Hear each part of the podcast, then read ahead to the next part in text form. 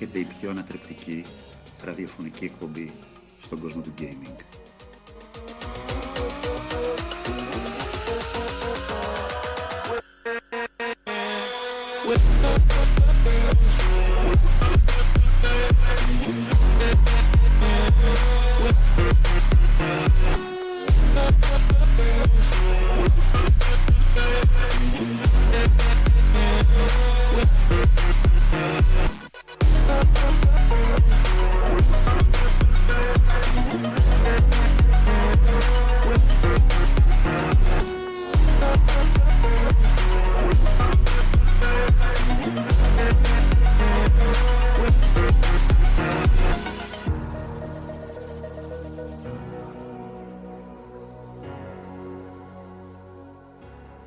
Ξεκινάει αμέσως τώρα το The Great Radio Live Show.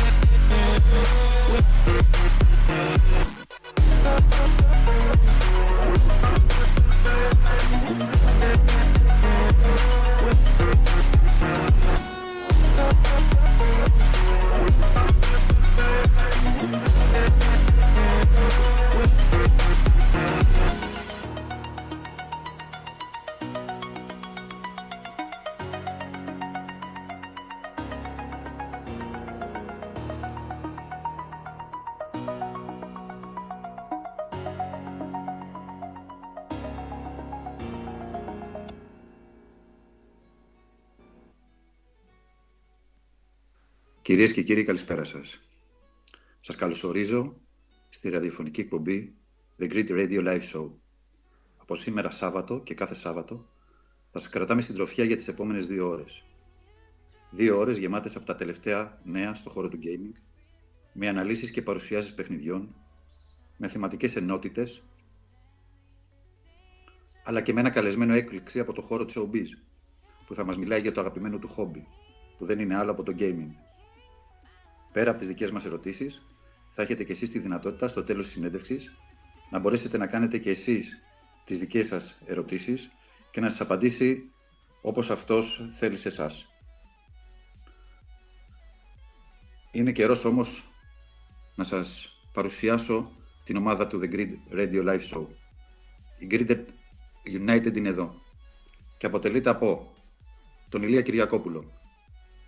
Καλησπέρα. Τον Κώστα Σορόπουλο. Καλησπέρα και από μένα. Τον Νίκο Ψίτα. Καλησπέρες. Και τον Αλέξανδρο Τζουμάκη. Καλησπέρα και από μένα. Έκτακτη συμμετοχή, ο Διευθυντής Φωτογραφίας του περιοδικού The Green, Αλέξανδρος Ζαχαριάδης. Καλησπέρα. Είμαστε εδώ σήμερα σε μια προσπάθεια που κάνει το περιοδικό The Grid να προσπαθήσει να μεταφέρει την αίσθηση που έχουμε όλοι σαν ομάδα, που είμαστε παιδιά, να το πω έτσι, των περιοδικών και λάτρεις αυτού του χόμπι, να το πω έτσι, συλλέκτες και γενικότερα άνθρωποι του χώρου, να μεταφέρουμε λοιπόν αυτή την αίσθηση στο ραδιόφωνο. Η εκπομπή μας θεωρώ ότι θα έχει στοιχεία και εκδοτικά, αλλά και ραδιοφωνικά, και digital και hard copy. Σίγουρα δεν μπορούμε να παραλείψουμε το γεγονός ότι στην περίοδο που βρισκόμαστε, σε μια δύσκολη περίοδο για όλους μας, θα πρέπει να είμαστε όσο πιο, να το πω έτσι, ανοιχτοί σε καινούργια πράγματα, σε καινούργιες ιδέες και με ένα μέτρο όσον αφορά την κριτική μας. Δεν είμαστε εδώ για να πάρουμε από κάποιον άλλο, να το πω έτσι, το ψωμί του, και απλά θέλουμε να μεταφέρουμε αυτό το οποίο εμείς σαν ομάδα προσπαθούμε και κάνουμε αυτούς τους τελευταίους 5 μήνες, να το μεταφέρουμε και σε εσάς από, από αυτό εδώ το μέσον. Αλλά πολλά είπα εγώ. Είναι καιρός για την πρώτη πάσα που θα τη δώσω στον Νίκο τον Ψίτα και θα μας μιλήσει για τα τελευταία νέα για αυτό το μεγάλο franchise που λέγεται Resident Evil. Νίκος, ακούμε. Καλησπέρα και πάλι σε όλους τους ακροατές μας. Το μεγάλο γεγονός αυτές τις μέρες είναι τα 25 χρόνια που κλείνει το franchise του Resident Evil. Ξεκίνησε 22 Μαρτίου το 1996 το PlayStation με τον πρώτο τίτλο και προσωπικά εγώ μεγάλωσα με αυτό το franchise και φτάνουμε τώρα 7 Μαΐου να δούμε το 8ο παιχνίδι της σειράς, το Resident Evil Village.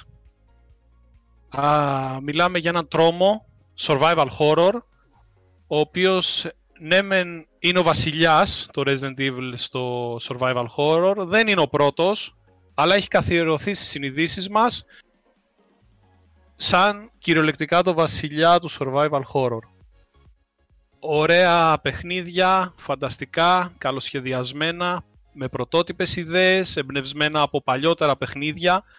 Θα έχουν την ευκαιρία οι αγοραστές του περιοδικού και οι ακροατές να απολαύσουν ένα διεξοδικό αφιέρωμα το επόμενο Σάββατο στα περίπτερα με το νέο μας τεύχος, που θα είναι αφιερωμένο και το εξώφυλλο, όπως θα έχουν δει μερικοί, όπως και το περιεχόμενο με πάρα πολλές σελίδες και άρθρα πάνω στο Resident Evil.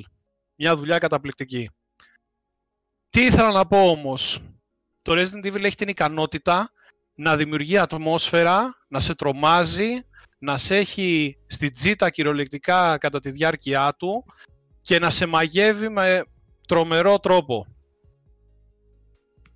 Πολλές φορές μπορεί να μην αντιμετωπίσεις κάποιο τέρας, αλλά η ατμόσφαιρα που έχει δημιουργηθεί να σου έχει σηκώσει κυριολεκτικά όλες τις τρίχες και να μην ξέρεις από πού θα σου έρθει.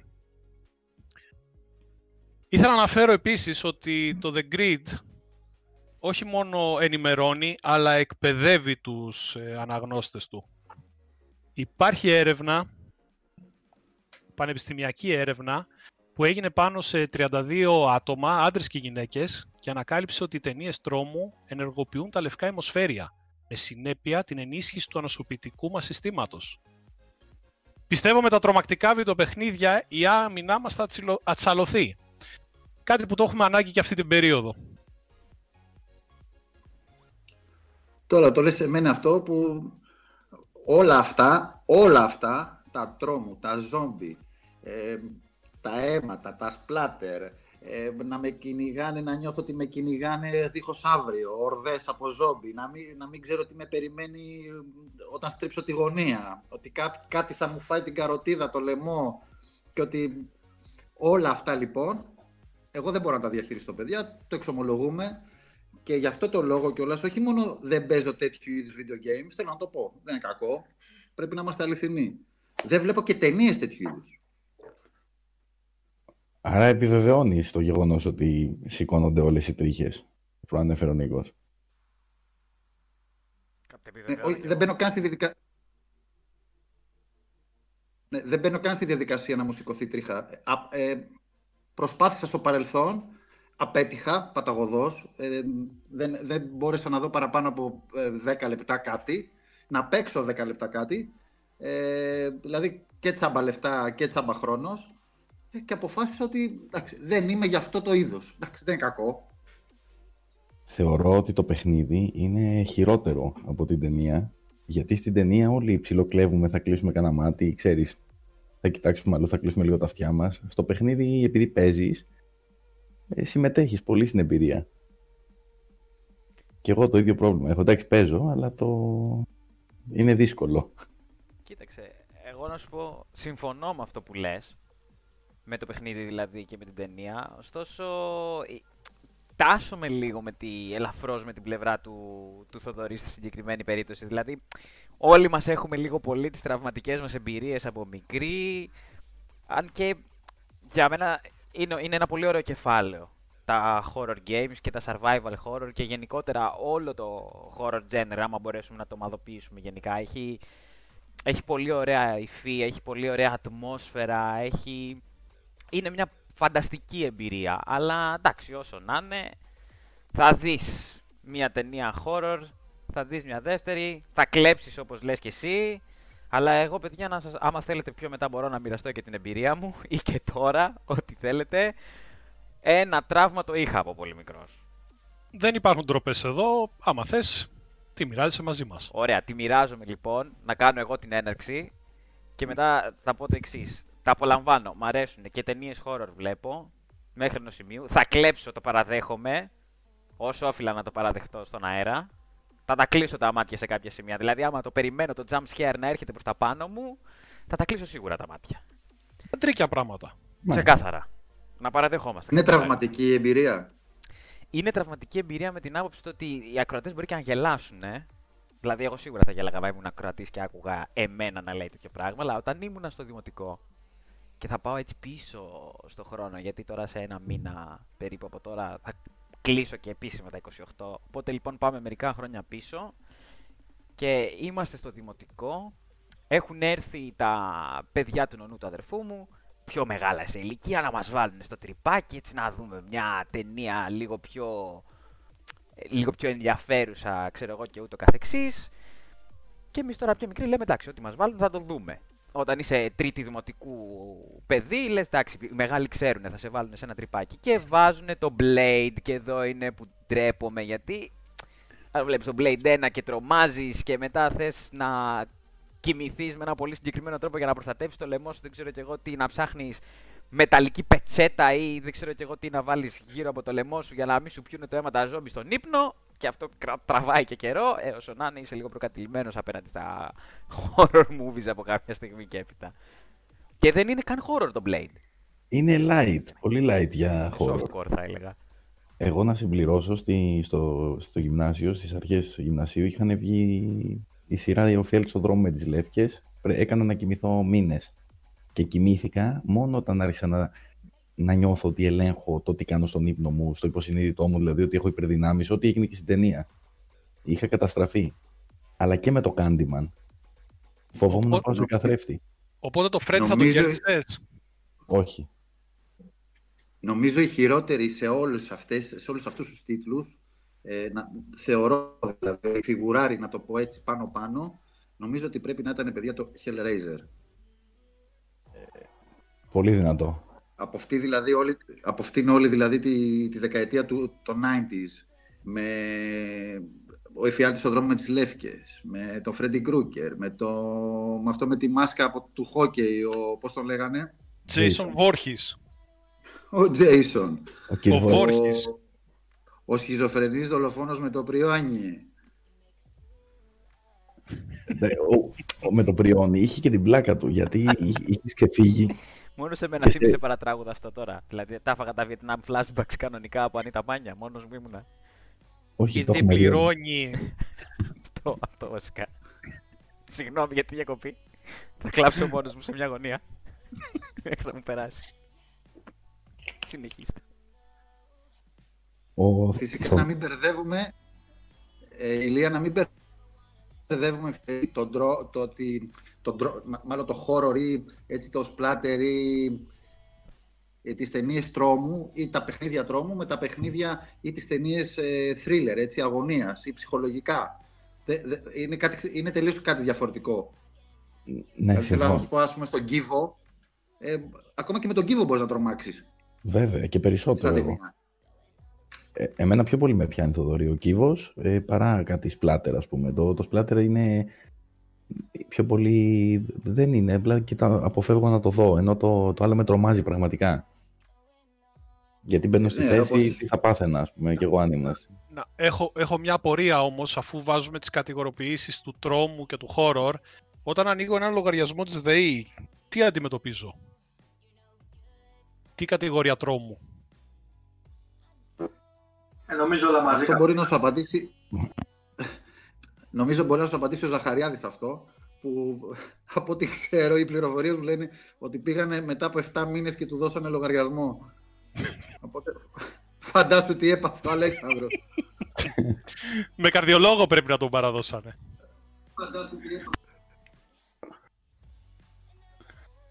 Αυτό είναι τρόμος. Ήτανε δίπλα ο άνθρωπος της ανάνυψης και ήταν έτοιμος να το φορτώσει βόλτ. Να σου πω ρε Νίκο, εσύ που έπαιξες το παιχνίδι και ουσιαστικά το είδες, πραγματικά είναι όπως και τα προηγούμενα, δηλαδή τα χρειάζεσαι ή μπα? Για ποιο λες, το τελευταίο, το 7, το ναι, remake, ποια λες? Το τελευταίο, αυτό που έχουμε και στο περιοδικό. Το τελευταίο της σειράς, το 8 δεν έχει βγει ακόμα, ούτε beta tester ήμουνα, ούτε μπόρεσα. Ένα gameplay βίντεο είδα των 5 λεπτών, τα γραφικά είναι πάλι της RE Engine, όπως και το 7. Και των 2 remake, του 2 και το 3, που είναι εντυπωσιακή, το αποτέλεσμα είναι οφθαλμόλουτρο. Το 7 εμένα είναι το πιο τρομακτικό Resident Evil. Πρώτη φορά πέταξα ακουστικά από το κεφάλι μου καθώς έπαιζα. Η ατμόσφαιρα φανταστική και πραγματικά τρομακτική, πρώτου προσώπου, δεν ξέρεις από πού θα σου έρθει, χτίζει τρόμο, χτίζει ατμόσφαιρα, εντυπωσιακή κακή, που η κακή συγκεκριμένη είναι μια απλή αμερικανική οικογένεια, που όμως θα σε τρομάξει, θα τρομάξει ψυχούλα σου. Η κυρία από τη Ρουμανία τι είναι? Α, η κυρία Δημητρέσκου. Μπήκαμε στο ψωμάκι, δεν μπορείτε, θέλετε τσαγάκι εδώ να συζητήσουμε περί ύψους, περί εκατοστών, θέλετε τσαγάκι.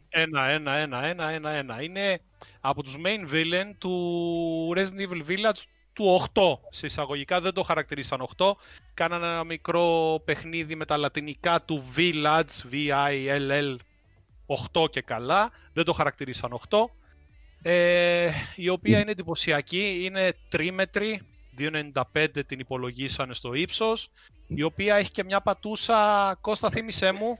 Μεγαλύτερη από τους Shaquille O'Neal και σε ευχαριστώ πάρα πολύ για αυτή την μπάσα, γιατί είδαμε ένα γράφημα πρόσφατα, για να είμαι ειλικρινής θα έδινα τα credits, αλλά δεν θυμάμαι σε ποιο site το είδα για να σας πω την αλήθεια, από που ξεκίνησε το original posting σε αυτό, με έφαγε διαδρομή των share. Ωστόσο το συγκεκριμένο γράφημα έχει πάρει το ύψος της συγκεκριμένης πολύ ωραίας γιγαντιαίων διαστάσεων ladies και την έχει συγκρίνει με τον Shaquille O'Neal και λέει ότι το μέγεθος παπουτσιού της θα ήταν μεγαλύτερο από τον Shaquille O'Neal. Και όλοι ξέρουμε, όσοι βλέπουμε τέλος πάντων λίγο NBA, όσοι ξέρουμε τον Shaq, ότι το πόδι του, ας πούμε, για μένα που είμαι διαστάσεων 1,60 είναι βάρκα για να κατέβω ποτάμι. Ξεκάθαρα. Όσοι έχετε δει, απλά μια παρένθεση, όσοι έχετε δει τον Shaquille O'Neal με τη γυναίκα του, θα είναι λογικά η κυρία αυτή δίπλα στο Shaquille O'Neal όπως είναι ο Shaquille O'Neal με τη γυναίκα του. Είναι... Κάπως έτσι θα είναι. Το μήνυμα έχω δει εγώ, που είναι πάρα πολύ μικρή. Όχι, έτσι είναι. Άρα εγώ θα ήμουν έτσι δίπλα στο Shaquille O'Neal και η lady θα ήταν μια χαρά ταιριαστό ζευγάρι με το Shaquille O'Neal. Όχι, θα ήταν ο Shaquille O'Neal μικρός. Εν τω μεταξύ, να ρωτήσω, αποτελεί μέλος της οικογένειας των κακών, είναι η μητέρα, ας πούμε. Γι' αυτό δεν έχω καταλάβει. Είναι η μητέρα 3 μικρότερων βρικολακίνων. Έχει 3 κόρες, αλλά από ό,τι ξέρω και από ό,τι έχω διαβάσει από την ιστορία, και αυτή είναι τσιράκι μιας άλλης, του main villain, από ό,τι κατάλαβα, της σειράς. Για την οποία δεν έχουμε πολλές λεπτομέρειες ακόμα. Υπάρχει και πατέρας? Δεν γνωρίζω ούτε τις λεπτομέρειες, ούτε το γενεολογικό δέντρο των βρικολάκων του Resident Evil 7. Γιατί... Θα υπάρχουν όμως σίγουρα και πέρα από τους βρικόλακες, θα υπάρχουν και λυκάνθρωποι και θα υπάρχουν αρκετά τρομακτικά καλούδια στη σειρά. Στο τελευταίο επεισόδιο αυτό. Εντάξει, το πιο σημαντικό, σε VR θα βγει, έχεις ακούσει τίποτα? Σίγουρο δεν είναι κάτι ακόμα, αλλά 99% θα βγει. Γιατί δεν έχει βγει και το VR του PlayStation 5 ακόμα. Το 4 δεν είναι συμβατό απόλυτα. Δεν ξέρω, δεν έχω ακούσει κάτι για δήλωση ότι θα είναι συμβατό με το VR του 4. Ένα εξάρτημα είχαν ανακοινώσει ότι θα προσαρμόζεται. Αυτό θυμάμαι. Με το προϋπάρχον VR, βέβαια. Όχι ξεχωριστό καινούριο. Δεν το γνωρίζω αυτό. Ναι. Θα υπάρχει, νομίζω, μπορείς να το συνδέσεις.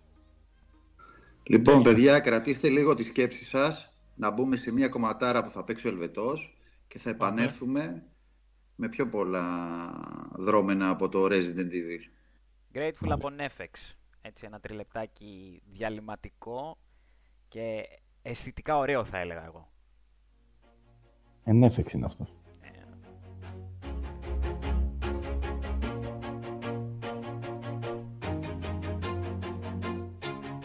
Always do it on my own, so I gotta get through it. And the only thing I know is to love what I'm doing. Never give up, never slow, till I finally prove it. Never listen to the no's, I just wanna keep moving. Keep my head up when I act, head up, that's a fact. Never looking back, I'ma keep myself on track. Keep my head up, staying strong, always moving on. Feel I don't belong, tell my thoughts to move along. Push myself to be the best, die with no regrets. Live with every breath, see my message start to spread. And I had so many dreams, then you hit your teens. Life ain't really what it seems, try to find out what it means. Always do it on my own, so I gotta get through it. And the only thing I know is to love what I'm doing. Never give up, never slow, till I finally prove it. Never listen to the no's, I just wanna keep moving. Yeah, I put out all this art, it's my only medicine. Yeah, everything I do, I'm just being genuine. Yeah, I'm sick of being screwed, feel my own adrenaline. Yeah, I do just what I do, and I hope you let me in, yeah.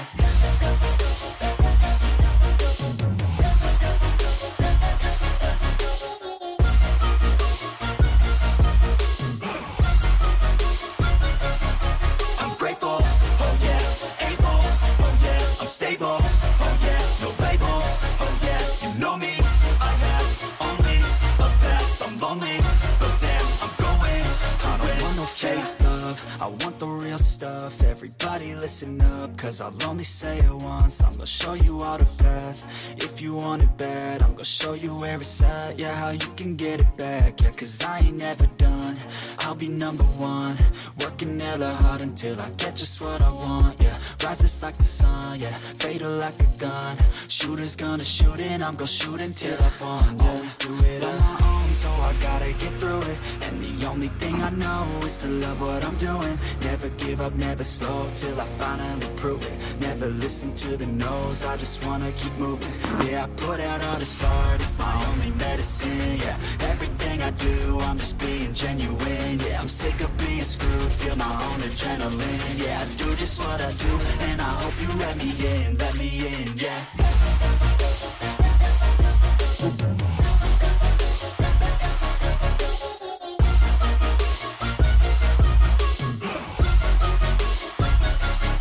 I'm grateful, oh yeah, able, oh yeah, I'm stable, oh yeah, no label, oh yeah, you know me, I have only a path, I'm lonely, but damn, I'm going to win, yeah.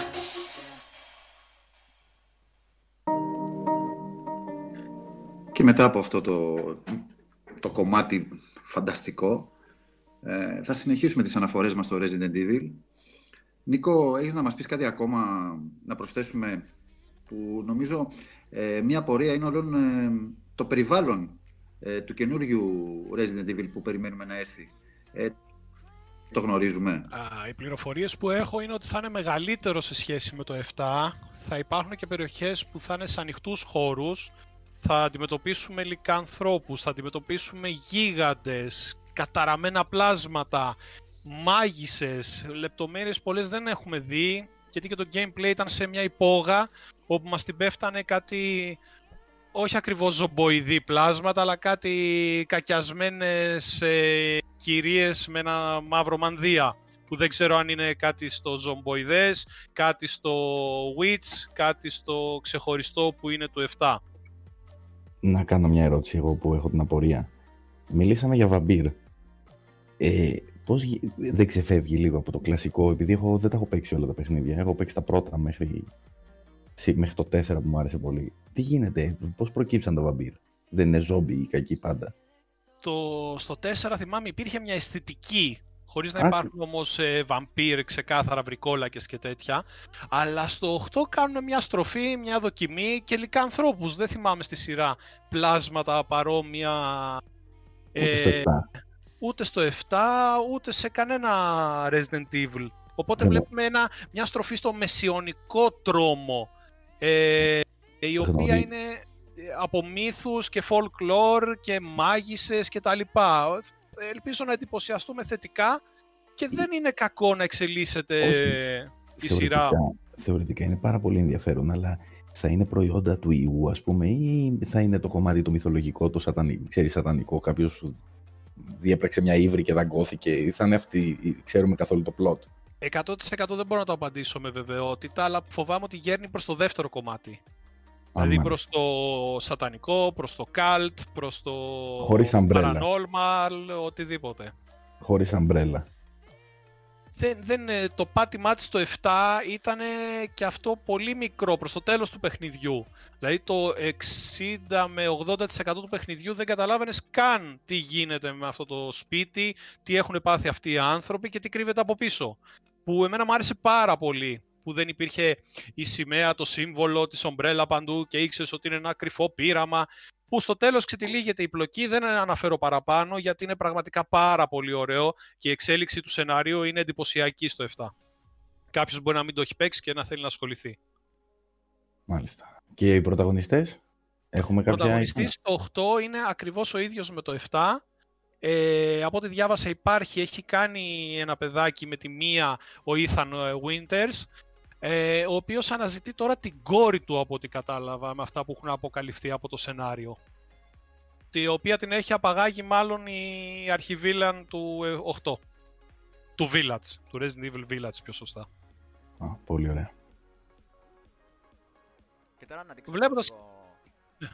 να προλάβω να ρίξω έτσι λίγο λάδι στη φωτιά πριν από οτιδήποτε. Και ενόπνευμα άμα θες. Και ενόπνευμα και λάδι και όλα. Γιατί και αγιασμό, και αγιασμό. Αγιασμό θα το χρειαστούμε άμα παίξουμε το παιχνίδι. Ωστόσο, εγώ έχω να πω το εξής. Θέλω τη γνώμη σου, βασικά τη γνώμη σου, την άποψή σου, τι αύρα έρχεται από το community μέχρι ενός σημείου σχετικά με το online κομμάτι του Resident Evil. Γιατί είδαμε και μια καινούργια προσπάθεια τώρα. Δηλαδή που εμφανίστηκε τις τελευταίες μέρες που μπορούμε να την παίξουμε στο Steam, να δούμε δηλαδή και ένα διαφορετικό multiplayer. Είπες δύο λέξεις κλειδιά, Κώστα. Προσπάθεια και να παίξουμε. Το εγκατέστησα εδώ και 3 μέρες και έπαιξα σήμερα 1 ώρα. 1 ώρα. Δεν μπόρεσα γιατί την πρώτη μέρα κάτω η σερβερ. Σου λέει έλα ξανά το επόμενο πρωί που θα ανέβουνε. Πάω να μπω το επόμενο μεσημέρι, κάτω η σερβερ, έλα το επόμενο πρωί που θα ξανανέβουνε. Δεν έχω παίξει 2 μέρες, 3 τίποτα. Και μπαίνω σήμερα το πρωί, παίζω ένα παιχνίδι, δεν παρατήρησα lag και κολλήματα που αναφέρανε άλλοι χρήστες, αλλά η εμπειρία δεν ήταν καθόλου όμορφη. Είναι ένα survival, μάλλον ένα Counter-Strike, φαντάσου, με πρωταγωνιστές και ήρωες του Resident Evil, όπου είναι μόνο τετράδα, ο καθένας μόνος του και είναι μόνο μία τετράδα, δεν υπάρχει μεγάλος αριθμός αντιπάλων. Απλά έχει ένα ωραίο έξυπνο mechanic που μου άρεσε, το οποίο ήταν πρωτότυπη ιδέα. Μαζεύεις κάποιους ιούς, κάποια μπουκαλάκια, κάποια vials με ιό, όπου άμα έχεις περισσότερα μεταμορφώνεσαι όταν πεθάνεις σε ένα ισχυρότερο τέρας. Δηλαδή στην αρχή είσαι ένα απλό μεταλλαγμένο ζόμπι, μετά γίνεσαι ένα πιο δυνατό τέρας και στη συνέχεια μπορείς να γίνεις εμβληματικός κακός όπως ο Νέμεσης ή ο κακός του 7, ο Μπέικερ ο πατέρας. Άρα δεν είναι cooperative. Δεν είναι cooperative, είναι όχι, ο καθένας μόνος του. Α, deathmatch. Και όταν σε σκοτώνουν και στη μορφή του τέρατος ξανακάνεις spawn και είναι ένα 5 λεπτό μου φαίνεται, 5-4 λεπτό που κρατάει το match. Γράψαμε κάποια πράγματα και στο thegrid.gr για το συγκεκριμένο multiplayer. Δεν μπήκαμε βέβαια να κάνουμε μια πολύ μεγάλη ανάλυση, απλώς ενημερώσαμε τον κόσμο ότι υπάρχει. Αλλά είχαμε αυτό που λέμε το κομμάτι του deathmatch competitive. Βέβαια έχει δεχτεί πάρα πολλές αρνητικές κριτικές στο Steam και πάρα πολύ γρήγορα και δεν είναι ότι...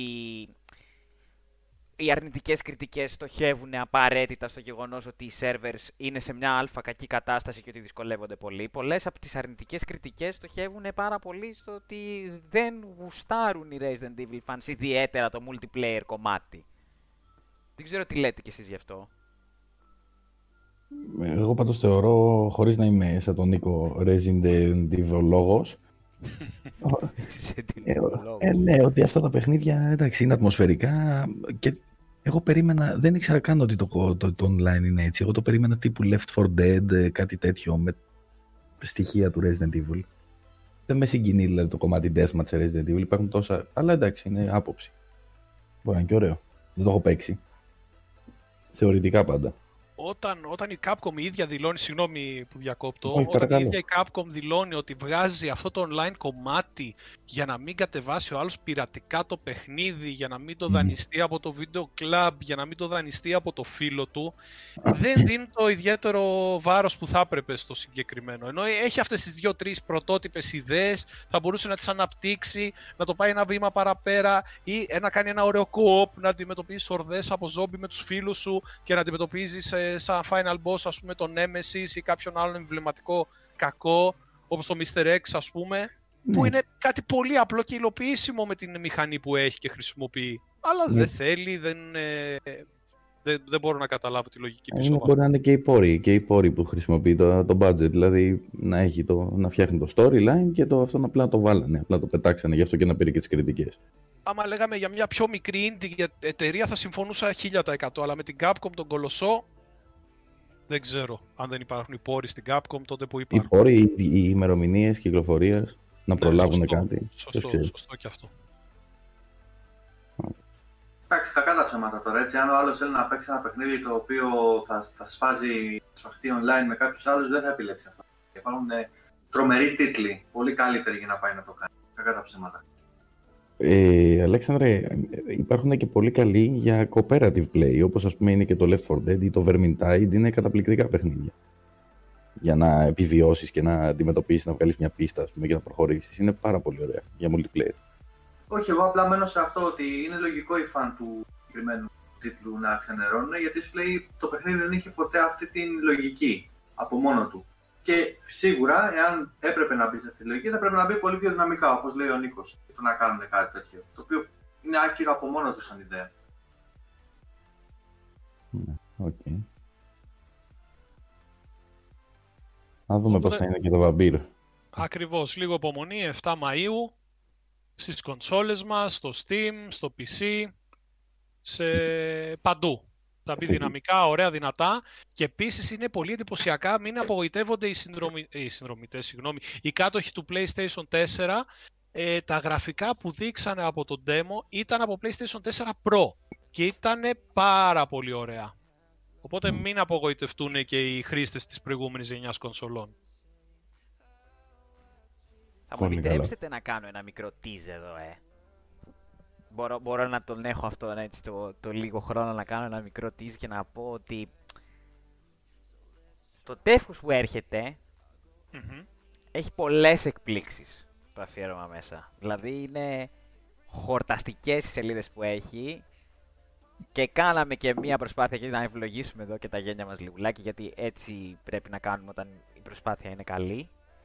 Να βρούμε και λίγο, να μπούμε και λίγο πιο μέσα στο Resident Evil franchise, να δούμε, έτσι, να ψάξουμε και μερικά στοιχεία από πίσω από το Resident Evil franchise, λίγο πίσω από τις κάμερες θα πω εγώ, για να κάνω εδώ ένα μικρό pan, λίγο πίσω από τους directors, λίγο πίσω από τους developers, τι ιστορία προηγήθηκε, έτσι το λέω εγώ τώρα, δεν ξέρω και ο κύριος Νίκος άμα συμφωνεί. Θα τα δουν όλα στο περιοδικό τα παιδιά το επόμενο Σάββατο. Έχετε κάνει πολύ ωραία δουλειά, έχετε συνεργαστεί και ωραία τα parts. Γιατί αυτό το άλλο το πίπερο ίσως να βοήθησε και στη σειρά και στην εξέλιξή της.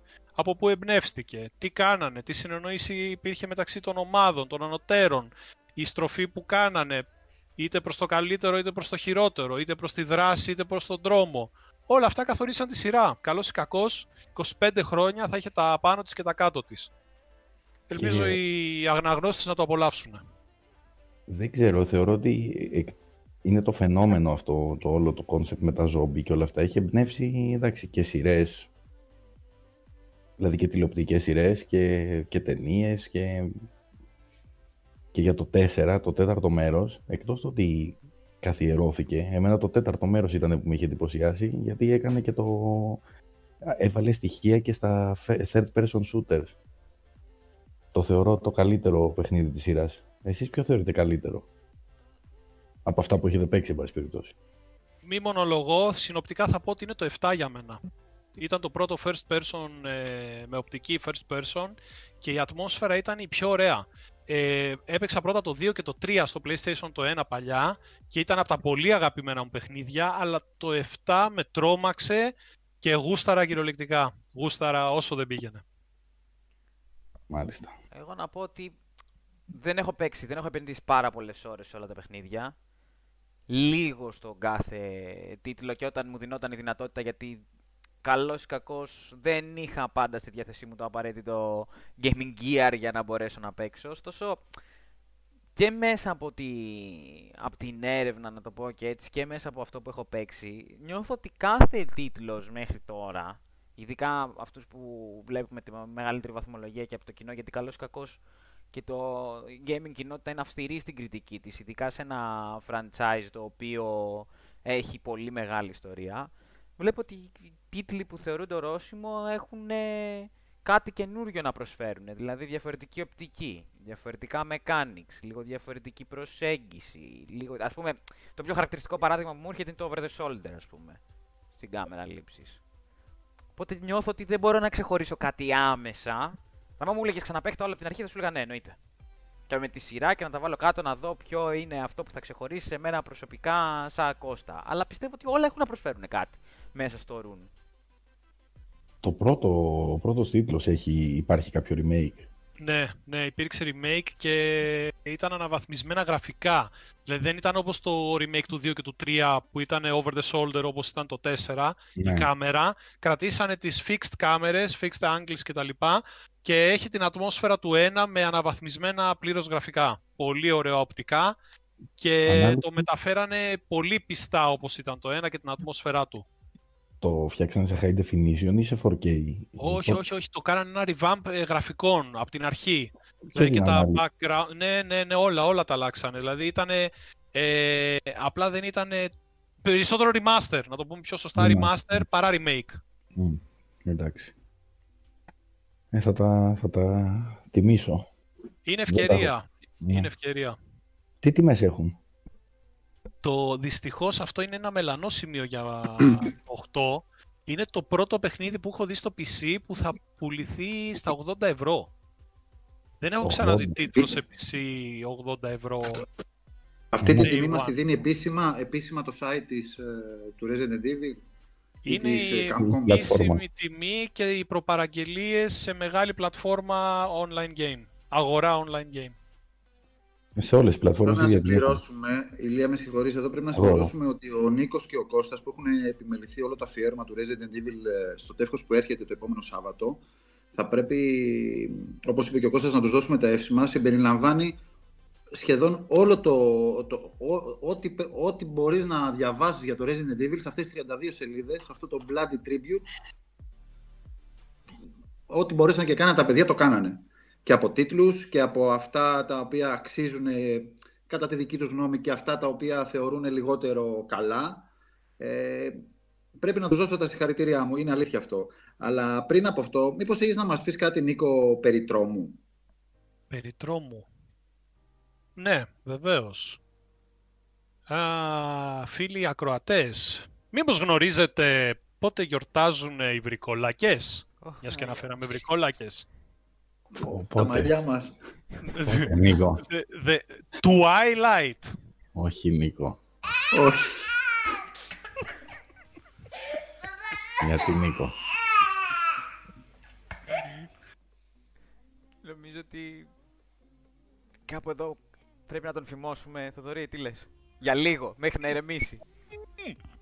Νομίζω πάτα το κουμπί για την επόμενη τραγουδάρα μας και θα επανέλθουμε... Και να αλλάξουμε και θέμα. Θοδωρή, πριν αλλάξουμε. Να πούμε 10 δευτερόλεπτα παρακαλώ, να πω κάτι, γιατί είπε ο Θοδωρής κάτι για το άρθρο. Θέλω να σταθώ κι εγώ, επειδή το είδα, είναι και το design φανταστικό. Να τα λέμε όλα. Και Θοδωρή, μπράβο, γιατί είναι πάρα πολύ ωραίος ο σχεδιασμός. Ξέρεις ούτως ή άλλως, αλλά δεν γίνεται να μην το πούμε. Εντάξει. Είναι φανταστικό σχεδιασμό. Μπράβο σου. Βγάζουμε το καπέλο. Ναι. Ο σχεδιασμός είναι φανταστικός, να τα λέμε, εντάξει. Εντάξει. Πάμε στην τραγουδάρα μας, Ελβετή, πάτα. Πάμε για Fly Away από The Fat Rat και Angie. Κομματάρα.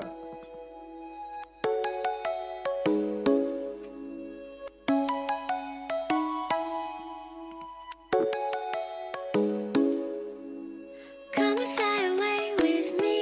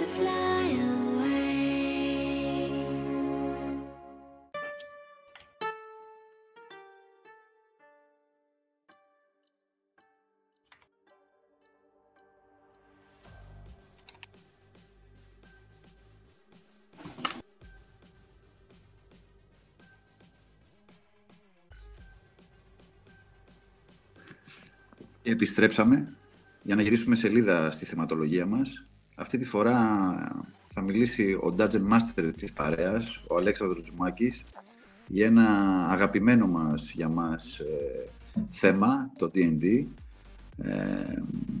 Ένα παγκόσμιο παιχνίδι, κατά τη γνώμη μου, με φανατικούς σε όλο τον κόσμο. Και με τον Αλέξανδρο είχαμε κάνει ένα φανταστικό αφιέρωμα πριν δύο τεύχη, που θέλω να τον ευχαριστήσω προσωπικά για την κίνηση που έκανε να μας δώσει όλα σχεδόν τα κομμάτια από τη λογική του για να τα φωτογραφίσουμε με τον διευθυντή φωτογραφίας μας, τον Αλέξανδρο Ζαχαριάδη. Θεωρώ ότι και αυτό το αφιέρωμα του D&D πήγε πάρα πολύ καλά, πλήρες, γεμάτο.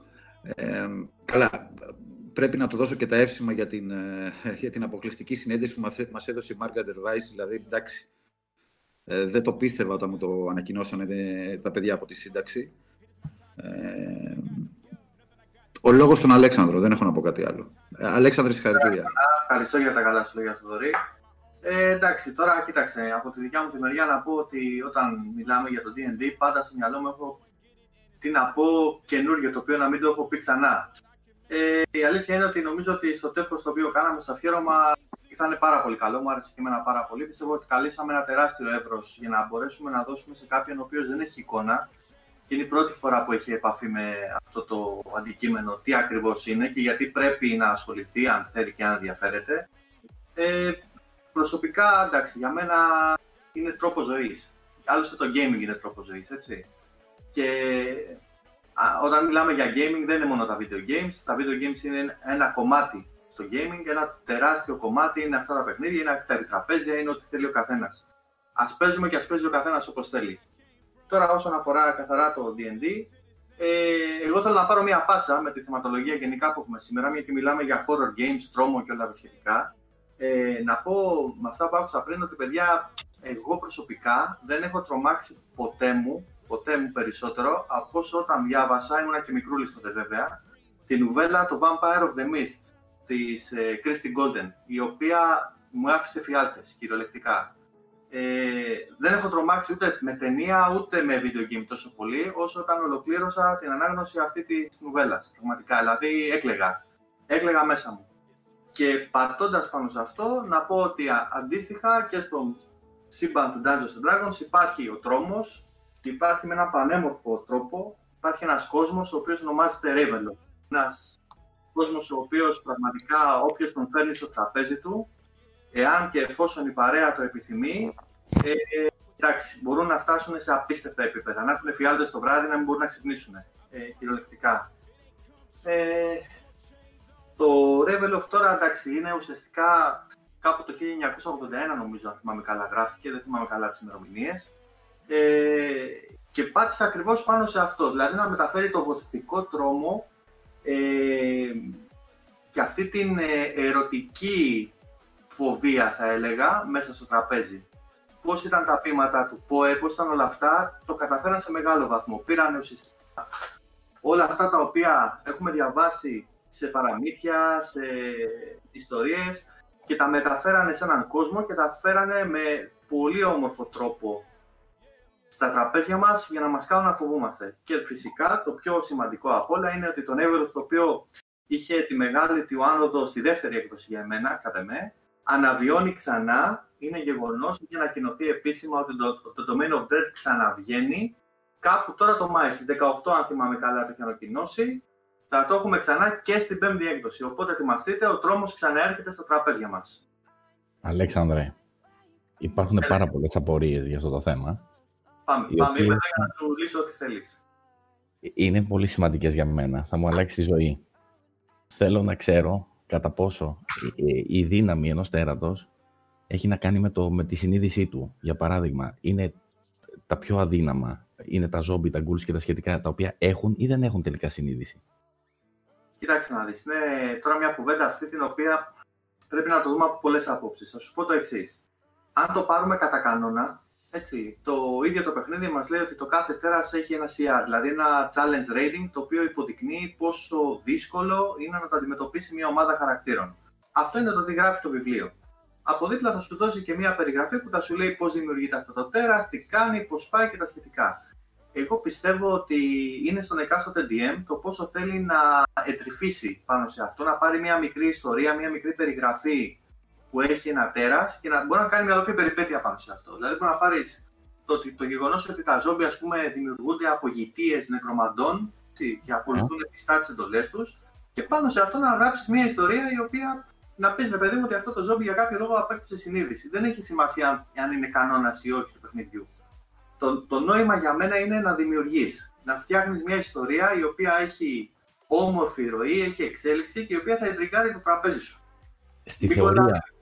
Στα βιβλία και στους κανόνες τόσο. Καλό είναι βέβαια να τα ακολουθούμε σε έναν βαθμό, έτσι. Αλλά όταν είναι το δικό σου τραπέζι, οι δικοί σου παίχτες, η δικιά σου ιστορία, κάνεις ό,τι γουστάρεις. Ναι, και αλλά... αλλά εμείς που θέλουμε να μείνουμε πιστοί στους κανόνες. Έτσι, για να μπορεί ένα ζόμπι να αποκτήσει παραπάνω δύναμη σωματική. Και πώς γίνεται αυτό, πώς είναι το. Αν το πάμε by the book, όχι. Δεν μπορεί με την μαγεία. Βάση του D&D είναι δημιουργίες νεκρομαντών, είναι δημιουργίες μαύρης μαγείας, οι οποίες φτιαχτήκανε απλά και μόνο για να μπορούν να εξυπηρετούν τις εντολές του αφέντη τους. Οι κατασκευές, τα constructs που είναι σαν abomination, που είναι κομμάτια, ας πούμε, από μέλισσα, τα τέρατα του Frankenstein, αυτά έχουν συνείδηση, μπορούν να αποκοπούν από την έλεγχο ενός νεκρομάνσερ. Λοιπόν, να σου πω λίγο κάτι για τη συνείδηση, όταν λες συνείδηση, έτσι. Να ξεχωρίσουμε λίγο το intelligence. Ωραία, από το τι εννοείς εσύ συνείδηση. Το intelligence υποδεικνύει ουσιαστικά την ικανότητα οποιοδήποτε όντως, είτε είναι απέθαντο, είτε είναι ζωντανό, είτε δεν είναι από αυτόν τον κόσμο τέλος πάντων, να έχει μία εξυπνάδα, ας το πούμε. Μία διορατικότητα, μία κατανόηση. Ακόμα και το να μιλάει, ας πούμε, είναι κομμάτι της εξυπνάδας. Σε παλιότερες εκδόσεις ήταν άμεσα συνδεδεμένο αυτό με το intelligence. Δηλαδή το πόσες γλώσσες μπορεί κάποιος να μιλάει, το τι μπορεί να κάνει, ήταν κομμάτι καθαρά από αυτό και από όρια της συνάδας. Τώρα η συνείδηση, αυτό είναι λίγο μεγάλη κουβέντα. Να σου το πω διαφορετικά. Ας πούμε λοιπόν ότι ένα ον πεθαίνει, ωραία, και ανασταίνεται ξανά ως ζόμπι, έτσι. Ναι. Εσύ πιστεύεις ότι θα είχες συνείδηση? Εγώ... Καταλαβαίνω ότι ό,τι ανασταίνεται ή ότι όποιο τέρας είναι lesser, ας πούμε, creature και δεν είναι κάποιος leech, είναι αυτόματα υπό τον έλεγχο ενός μάγου. Ως προϊόν φαντασίας με όλο το παιχνίδι, έτσι, γιατί η φαντασία... είναι πολύ λίγα τέρατα, τα νεκροζώντανα. Είναι τα πιο... αυτά που είναι σε νούμερα μεγάλα. Αυτά συνήθως έχουν τον απόλυτο έλεγχο των πράξεών τους. Δηλαδή, αν θα μιλήσουμε για τα πολύ δυνατά νεκροζώντανα τέρατα, π.χ. βαμπάρε, λίτς και τα σχετικά, τα οποία είναι τέρμα θεό πάνω στη δυναμικότητα, αυτά, φίλε, είναι που κάνουν και κουμάντο.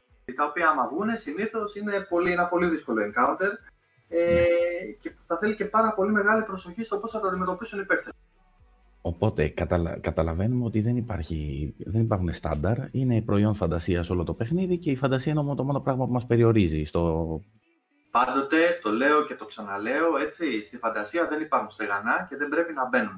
Κανόνες υπάρχουν για να μπορούμε όλοι μαζί να παίζουμε κάτι και να έχουμε μια κοινή βάση. Γιατί αν δεν υπάρχει αυτό, θα φτιάχνει ο καθένας και θα έκανε ο καθένας ό,τι ήθελε.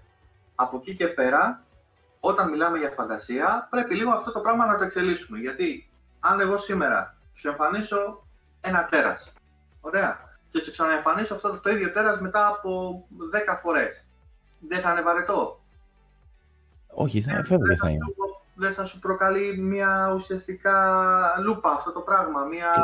Η επανάληψη το κάνει βαρετό από μόνο του, όσο και εντυπωσιακή και να είναι η μάχη. Ωραία, πρόσεξε τώρα, ένα το ίδιο τέρας, το οποίο εγώ σου εμφάνισα τώρα, έτσι. Ήταν ένα τερατάκι, ας πούμε, το οποίο, το αντιμετώπισες, το κέρδισες, όλα καλά. Σου ξαναεμφανίζω κάτι παρόμοιο μετά από 10 session, το οποίο όμως έχει ιστορία. Έφτασες εκεί με κάποιο τρόπο ή αυτό το ανακάλυψες λίγο διαφορετικά. Και σε εντρίγκαρε αυτό το πράγμα. Δηλαδή δεν το αντιμετώπισες σαν ένα ξερό ζόμπι, ας πούμε, αλλά αυτό, ας πούμε, μπορεί να ήταν το πτώμα ενός μεγάλου πολεμιστή, ο οποίος πέθανε και ένας μάγος τον ανέστησε και ξαφνικά βλέπεις μπροστά σου τη φάτσα αυτού, έτσι, διαλυμένη, τις άρκες να πέφτουν, η πέτσα από εδώ λιωμένη, ας πούμε. Και υπάρχει μια ιστορία πίσω από όλο αυτό. Δεν είναι κάτι καλύτερο για εσένα? Πόσο μάλλον να σου πω ότι ξέρεις κάτι, υπάρχει και μια κατάρα από πίσω που αυτός έχει τη συνείδηση που εσύ λες. Οπότε ξέρεις ότι παρόλο που είναι νεκρός ή που ελέγχεται από μια σκοτεινή δύναμη, ουσιαστικά έχει τη συνείδησή του, καταλαβαίνει τι του γίνεται. Ξαφνικά δεν αλλάζουν τα δεδομένα εσένα. Αλλάζουν και ο πλέον αρμόδιος για να απαντήσει είναι ο Νίκος, ο οποίος έχει παίξει κιόλας Ravenloft εξ όσων γνωρίζω. Δεν ξέρω αν ο Νίκος είναι εδώ. Να τόσο. Αναστήθηκε. Είχε μπει σε save mode. Είναι σε zombie mode αυτή τη στιγμή βασικά, όχι σε save mode. Δηλαδή είναι... Ξαπετιάζεται αυτή τη στιγμή ο λιγοντή. Μέχρι να ξυπνήσει ο Νίκος, να πω κάτι, Μέχρι να ξυπνήσει ο Νίκος θέλω να πω κάτι, ότι όποτε μιλάμε για το D&D, ρε παιδιά, δεν ξέρω γιατί, αλλά για κάποιο λόγο, επειδή αυτό το επιτραπέζιο μου εξητάρει τόσο πολύ τη φαντασία μου, πάντα όμως στο μυαλό μου έρχεται ο άρχοντας των δαχτυλιδιών. Δηλαδή, δεν ξέρω, γίνεται μια, έτσι, μια αυτόματη, να το πω έτσι... ένα συνειρμός, ένα κλακ, Και πολύ λογικό είναι. Πολύ λογικό είναι. Άλλωστε, μην ξεχνάμε ότι το ίδρυμα του Tolkien έχει κάνει μήνυση πιο παλιά στην DSR, έτσι, ότι αν δεν αλλάξουν κάποια πράγματα θα τους έκανε για δικαιώματα. Είναι πολύ κοντά όλα αυτά. Δεν είναι παθενογένεση το D&D, είναι βασισμένο σίγουρα πάνω σε λογοτεχνία του Tolkien και γενικά του φανταστικού, αλλά ο Tolkien κακά τα ψέματα, ρε παιδιά, ήταν ο πατέρας όλων. Τι να λέμε. Ο μπαμπάς σας. Μια και μιλάμε για τον Tolkien, Αλέξανδρε, ποιες είναι οι πληροφορίες σου για τη Μάργαρετ, ετοιμάζει καινούργια βιβλία? Όχι μόνο ετοιμάζει, σε πληροφορώ ότι κέρδισε μετά από δικαστική διαμάχη, γιατί δεν θέλαν τελικά να γίνει, τα κατάφερε και θα βγάλει τριλογία Dragonlance. Να βιώνει και το Dragonlance, παιδιά. 3 νουβέλες είναι οι πληροφορίες. Υπήρχαν μάλιστα και πολλές φήμες ότι θα έβγαινε ο κόσμος. Ξέραμε ότι θα έβγαινε φέτος ένας κόσμος. Το περιμέναμε. Δεν ξέραμε ποιος. Ένα σύμπαν, έτσι, στο D&D. Οι πληροφορίες που είχαμε τότε και οι φήμες που ακουγόντουσαν ήταν ανάμεσα σε 3. Ήταν ότι θα είναι ή Planescape ή Dark Sun. Ή το τρίτο πεζόταν ανάμεσα σε 2, Dragonlance ή Ravenloft. Δεν ξέραμε ποιο από τα δύο, γιατί ήταν και οι δύο, μπλέκεται και στα δύο και η Vice μαζί με τον Hickman, δεν ξέραμε τι έπαιζε, γιατί είχαν υπογράψει συμβόλαιο για να βγάλουν κάτι.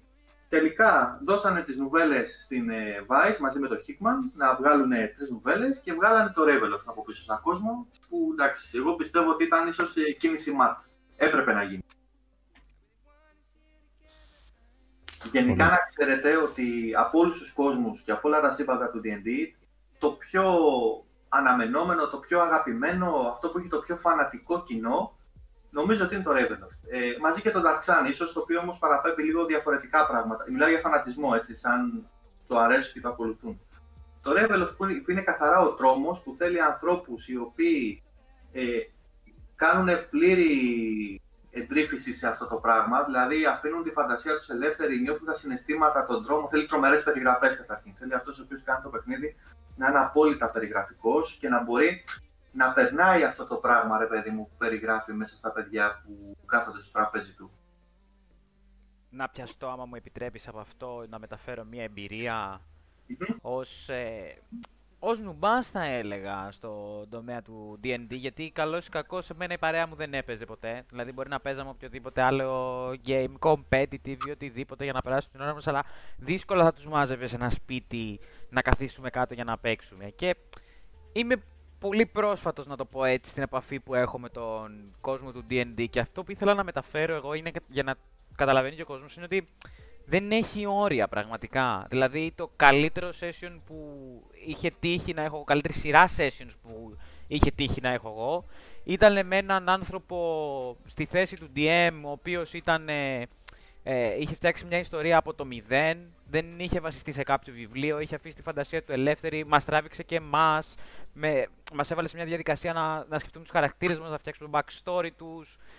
Δηλαδή, ήταν μια πολύ ωραία εμπειρία που είχε ναι μεν ιαπωνέζικα χαρακτηριστικά, για παράδειγμα, είχε δανειστεί κάποια στοιχεία από άνιμε, είχε δανειστεί κάποια στοιχεία από επικές μάχες παλαιότερων εποχών, και το βασικό είναι στο D&D, κατά τη δική μου γνώμη, και πείτε μου άμα συμφωνείτε ή όχι, είναι σαν ένα βιβλίο όση ώρα παίζεις. Άμα μπορείς να το φανταστείς, άμα μπορείς να κάνεις την εικόνα με τη βοήθεια του DM για το χαρακτήρα σου και για όλους τους υπόλοιπους και για τις μάχες, ειλικρινά δεν το βαριέσαι ποτέ. Δεν μπορείς να το βαρεθείς.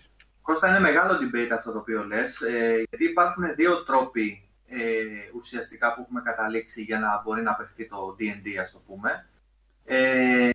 Το ένα είναι το Railroad, δηλαδή έχει ο DM μια ιστορία και όλοι ακολουθούν, είναι σαν ένα τρόνο που πηγαίνει, ας το πούμε.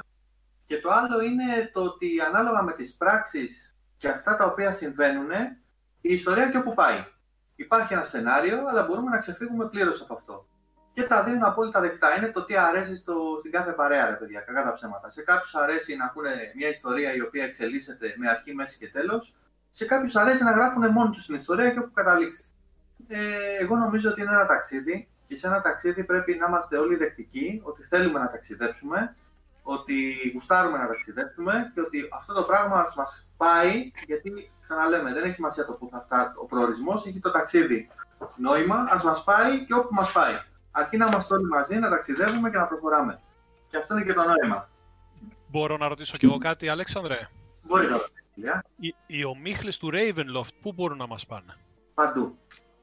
Παντού. Κακά τα ψέματα, παντού.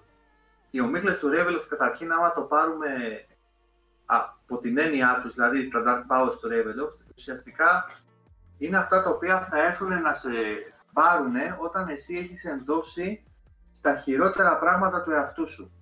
Όταν εσύ λοιπόν έχεις απελπιστεί και έχεις πλέον εξεφύγει από τα ιδανικά τα οποία πρεσβεύεις και έχεις κάνει πράξεις εντελώς αντίθετες από αυτές που θα έπρεπε, τότε γίνεσαι στόχος. Τότε οι σκοτεινές ομίχλες του Ravenloft έρχονται να σε τσιμπήσουν, να σε φέρουν σε αυτόν τον μακάβριο κόσμο όπου θα φροντίσουν να πληρώσεις για τα λάθη σου.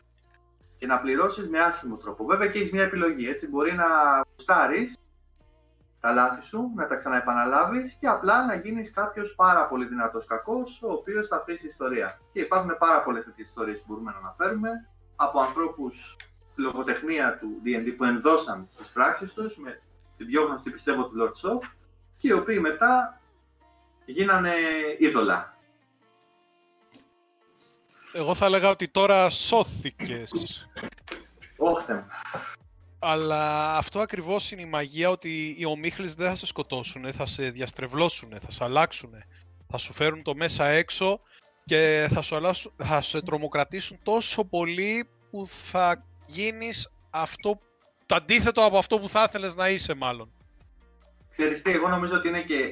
Θα μιλήσουμε λογοτεχνικά ή σαν χαρακτήρες τώρα? Γιατί λογοτεχνικά έχει φανεί ότι γίνεται αυτό ακριβώς που λες. Σαν χαρακτήρες προσπαθούν, πιστεύω, να το κάνουν, αλλά είναι στόχος εσύ να τα αποφύγεις. Θα πρέπει ο παίκτης δηλαδή να προσπαθήσει να ξεφύγει από αυτό το πράγμα. Για μένα. Σε αυτό είναι και το νόημα. Και ο DM είναι δουλειά του να προσπαθήσει με κάθε τρόπο να σε φέρει προς αυτό ακριβώς που είπες. Και δεν ξεχνάμε ότι ο κόσμος του Ravenloft δεν συγχωρεί. Για κανένα λόγο, έτσι. Ούτε την υπεροψία, ούτε τα λάθη. Ακριβώς έτσι. Να κλείσω αυτό αγαπήθηκε. Λίγο. Ναι, με συγχωρείς. Δεν ξέρω να πεις κάτι για άλλο, Νίκο. Εγώ θέλω να πω μόνο ότι πάνω σε όλα αυτά υπάρχει μια πληροφορία, δεν είναι ακόμα σίγουρη, ότι μάλλον θα έχουμε και video game Ravenloft. Περιμένω και εγώ από τις πηγές μου να μάθω, αλλά είναι πολύ πιθανό, κάτι είναι στα σκαριά, μακάρι να συμβεί, θα το γουστάρουμε πάρα πολύ, πιστεύω. Εταιρεία? Δεν είναι ακόμα, είναι πολύ ανοιχτά τα πράγματα. Πολύ ανοιχτά τα πράγματα. Υπάρχουν αυτές οι φήμες, δεν ξέρουμε ακόμα. Να πούμε επίσης ότι ο Γρίφος, ο οποίος παίζει στο περιοδικό, συνεχίζεται. Αυτή τη φορά, μάλιστα, στο επόμενο τεύχος, αυτό το τεύχος που έρχεται το Σάββατο, είναι ακόμα πιο ενιγματικός, μπορώ να πω. Μπορώ να κάνω ένα spoiler, ότι θα πρέπει να ανακαλύψουν καινούργια αλφάβητα μερικοί για να λύσουν το γρίφο. Μέχρι εκεί εκεί θα σταματήσω. Και να πω επίσης ότι στο τεύχος που κυκλοφορούμε μπορεί κάποιος να θεωρήσει και τρόμου την παιχνιδάρα αυτή που έρχεται, για μένα τουλάχιστον έτσι από ό,τι έχω δει λίγο, το Outriders. Είχε και πολύ ενδιαφέρουσα μπέτα. Δεν είχα την τύχη εγώ να το παίξω, αλλά λίγο που είδα μπέτα ήταν πάρα πολύ ενδιαφέρον. πρακτικά... Ευχάριστα οπτικά δεν ήταν τα τέρατα, δηλαδή δεν ήταν γλυκούλια, σίγουρα. Ούτε ήταν τέρατα που έχουμε συνηθίσει, ήταν μεταλλαγμένα, αρκετά τρομακτικά, αλλά άλλο στυλ τρόμου. Ναι, είχε και μια περίεργη ιστορία σαν τίτλος, να πούμε την αλήθεια, δηλαδή... Είναι και η τελευταία ελπίδα της ανθρωπότητας, έχει και την πίεση του άντε πάμε να σώσουμε την ανθρωπότητα και γίνεται κάτι κακό και άντε να βγάλουμε άκρη. Έχει ενδιαφέρον story θα έλεγα εγώ, αλλά θα φανεί στην πορεία τώρα το πώς θα είναι, γιατί καλός ή κακός ό,τι παιχνίδι βγαίνει πλέον θέλει βοήθεια. Θέλει βοήθεια με updates, θέλει βοήθεια με hot fixes, θέλει βοήθεια με balances και ούτω καθεξής. Και το Outriders δεν αποτελεί κάτι διαφορετικό. Πόσες φορές να τη σώσει την ανθρωπότητα και να είσαι εκλεκτός. Εντάξει. Έχει πολλά κλάσεις ωστόσο, τα οποία μπορεί να γραμματιστείς. Ναι, από την άλλη όμως η Square Enix έχει βάλει πολύ ψηλά τον πύχη για αυτό το παιχνίδι, η αλήθεια είναι. Τον είχε βάλει τόσο ψηλά, Θοδωρή, που το 70 είχαν δώσει στους Doors και στο Morrison να βγάλουν ένα τραγούδι, το οποίο βγήκε με μια μικρή παραλλαγή. Εγώ έχω βρει τους πρωτότυπους στίχους και πάει κάπως έτσι. Outriders of the Storm. Τώρα το θες, θα στο δώσω, πάρ' το. Δηλαδή δεν. Το χρειάζεται η ψυχούλα του. Μόνο αυτό έχω να πω. Δηλαδή, δεν ξέρω αν είναι και ώρα για να το φημώσουμε πάλι. Έχει φτάσει η ώρα να τον φημώσουμε πάλι. Δεν ξέρω τι πιστεύω. Πάντως, να πούμε ότι το ρεπορτάζ του που βρήκε τους στίχους, εντάξει. Εξαιρετικό. Έφτιαξε αίμα. Μίλησα με τον δισέγγονο του Μόρισον. Παγκόσμια αποκλειστικότητα, The Grid. The Grid μόνο. Η πραγματική στίχη. Εκτοξευτήκαμε, έτσι. Μετά από αυτό εκτοξευτήκαμε, δηλαδή απίστευτο. Παρ' όλα αυτά η Square είναι τιμένη ότι έχει δημιουργήσει. Ποια Vice! Τιμένη πάντως. Καλά κάνει και επιμένει. Εμένα μου φαίνεται πάρα πολύ ενδιαφέρον. Λίγο απλά μιας και το θίξαμε. Παιδί μου, ξέρεις τι γίνεται. Το να σώσουμε τον κόσμο και αυτά είναι τετριμένο και εντάξει. Το μόνο εμένα με πειράζει. Έχω βαρεθεί γενικά στα παιχνίδια. Μ' αρέσουν αυτά που προσεγγίζουν το gameplay, το plot, την ιστορία, ως το να μην είσαι ο εκλεκτός. Δεν ξέρω αν συμφωνείτε. Ναι, να είσαι ρε παιδί μου, ένας τυχάρπαστος, ένας, ξέρω εγώ, να είσαι, να κάνεις μια δουλειά ρε παιδί μου, να είσαι χασάπης, ας πούμε, ή κάτι άλλο, απλό, και να σώσεις τον κόσμο. Είναι μεγάλη κουβέντα που λες, δηλαδή τα περισσότερα παιχνίδια προσπαθούν να σου προβάλλουν ένα πρότυπο ότι είσαι ο ήρωας που σε μια κοσμογονία ρε παιδί μου και θα γίνεις ένας κατακλυσμός και πρέπει να τον σώσεις. Έχει γίνει όντως, πιστεύω, έχει κουράσει αυτό το πράγμα. Πάρα πολύ. Και εγώ πιστεύω μεγαλύτερο ενδιαφέρον σε παιχνίδια τα οποία είναι μικρότερο ρε παιδί μου το scale το οποίο απευθύνονται. Και έχει δύο όψεις το νόμισμα. Για παράδειγμα, ας πούμε στο World of Warcraft, ένας από τους λόγους που πήρε την κάτω βόλτα η ιστορία, την κάτω βόλτα που άρχισε ο κόσμος να. Δηλαδή υπήρχε feedback πάνω σε αυτό μεγάλο, ήταν ότι δεν γίνεται κάθε φορά να είμαστε εμείς οι εκλεκτοί, ο ήρωας, ο εκλεκτός. Που έχουν ευθυγραμμιστεί τα άστρα και θα σώσουμε πάλι τον κόσμο και να πάρει μια κατεύθυνση, γιατί στο κλασικό, ας πούμε, ήμασταν απλοί στρατιώτες στο πρώτο και μετά αρχίσαμε να είμαστε πάντα εκλεκτοί. Αυτό... Είναι η εσωτερική αναζήτηση, Λία μου, αυτή. Είναι η εσωτερική αναζήτηση του ανθρώπου να σώσει τον κόσμο. Είναι η εσωτερική μας αναζήτηση ολονών. Παρ' όλα αυτά, να συμπληρώσετε ότι η Square Enix έχει βάλει πάρα πολύ ψηλά τον πύχη και επιμένει στο ότι έχει δημιουργήσει το καλύτερο single play. Έτσι. Player και co-op RPG shooter. Δεν ξέρω, τώρα αυτό θα φανεί φυσικά και από τους χρήστες όταν θα παίξουν το παιχνίδι και το feedback που θα έχουμε. Παρ' όλα αυτά, ο Ελβετός επιμένει ότι έχει κομματάρα να ακούσουμε. Κομματάρα. Ένα πολύ καλό κομμάτι, θα έλεγα. Δεν θα έλεγα κομματάρα. Οπότε, θα κρυθώ κι εγώ. Μαζί με τη Square Enix θα κρυθώ κι εγώ. Θα βάλεις Fat Cat τώρα ή Fat Rat πάλι? Όχι, δεν θα βάλω πάλι Fat Rat. Θα πάω σε Invisible από Julius Racing. Ας το απολαύσουμε.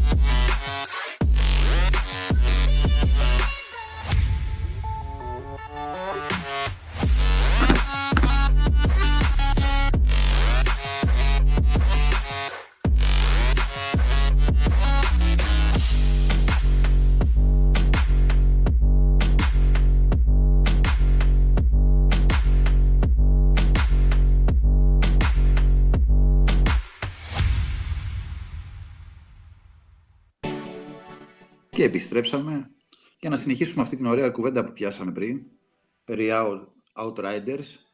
Αλλά εγώ θα κάνω και τώρα, θα γυρίσω την πιφτέκα που λέει και ένας φίλος εκεί στα Survivors και θα το πάω σε ένα άλλο, σε μια άλλη, εντάξει, και αυτό πολύ δυνατό franchise θεωρώ. Πολύ Ηλία, μήπως έχεις, κατάλαβες για ποιο μιλάω? Δεν μου έχεις δώσει στοιχεία, Θοδωρή μου. Καθόλου. Έλα, εγώ το έχω μαντέψει. Είπες δυνατό franchise. Για είναι μένα, εντάξει, τώρα αυτές είναι και, ξέρεις, είναι και... θα πω Σόνικος Κατζόχυρος. Είναι και το αγαπημένο μου. Είμαι σίγουρος. Δεν πιστεύω να λες το Yakuza. Από ό,τι θυμάμαι εσύ έγραψες γι' αυτό. Αυτός ο Ηλίας, 200 IQ άνθρωπος είσαι. Πώς το μάντεψες? Μπορεί να είχε ξεκινήσει τα Yakuza και να το ξέχασε. Δεν το βάζω το κλιπάκι τρίτη φορά με το κλάμα. Δεν σου αξίζει για πρώτη εκπομπή. Στην επόμενη φορή. Ακροατής δεν θα μείνει. Δεν θα μείνει ακροατής. Παιδιά, ζητώ συγγνώμη. Δεν θα μείνει παρουσιαστής. Τι έκανε ο ακροατής καλά. Θα φύγουμε και μην θα μείνει μόνος του. Όχι. Δεν έχω κάνει mutant, ξέρετε. Δεν ξέρω γιατί. Όχι. Όχι άλλο κάρβουνο. Ηλία, πες μας για Yakuza και μετά θα συμπληρώσω εγώ κάτι και ενδιαφέρον από το ρεπορτάζ που έρχεται. Κοίτα, είναι σειρά που έχει παιχτεί, αν εξαιρέσεις το Like a Dragon που είναι το πιο πρόσφατο μέλος, ας πούμε, της παρέας, του franchise. Εντάξει, δεν χωράει και τρομερή ανάλυση, είναι τα κλασικά παιχνίδια τα οποία έχουν ξαναβγεί, υπάρχουν, μπορείς να τα προμηθευτείς σε ανταγωνιστικότατες τιμές, είναι από τις αγαπημένες σειρές, γενικότερα έχει πολύ φανατικό κοινό και είναι και μια καλή ευκαιρία για όποιον δεν έχει παίξει να τα απολαύσει σε καλύτερες αναλύσεις, σε high definition και τα σχετικά.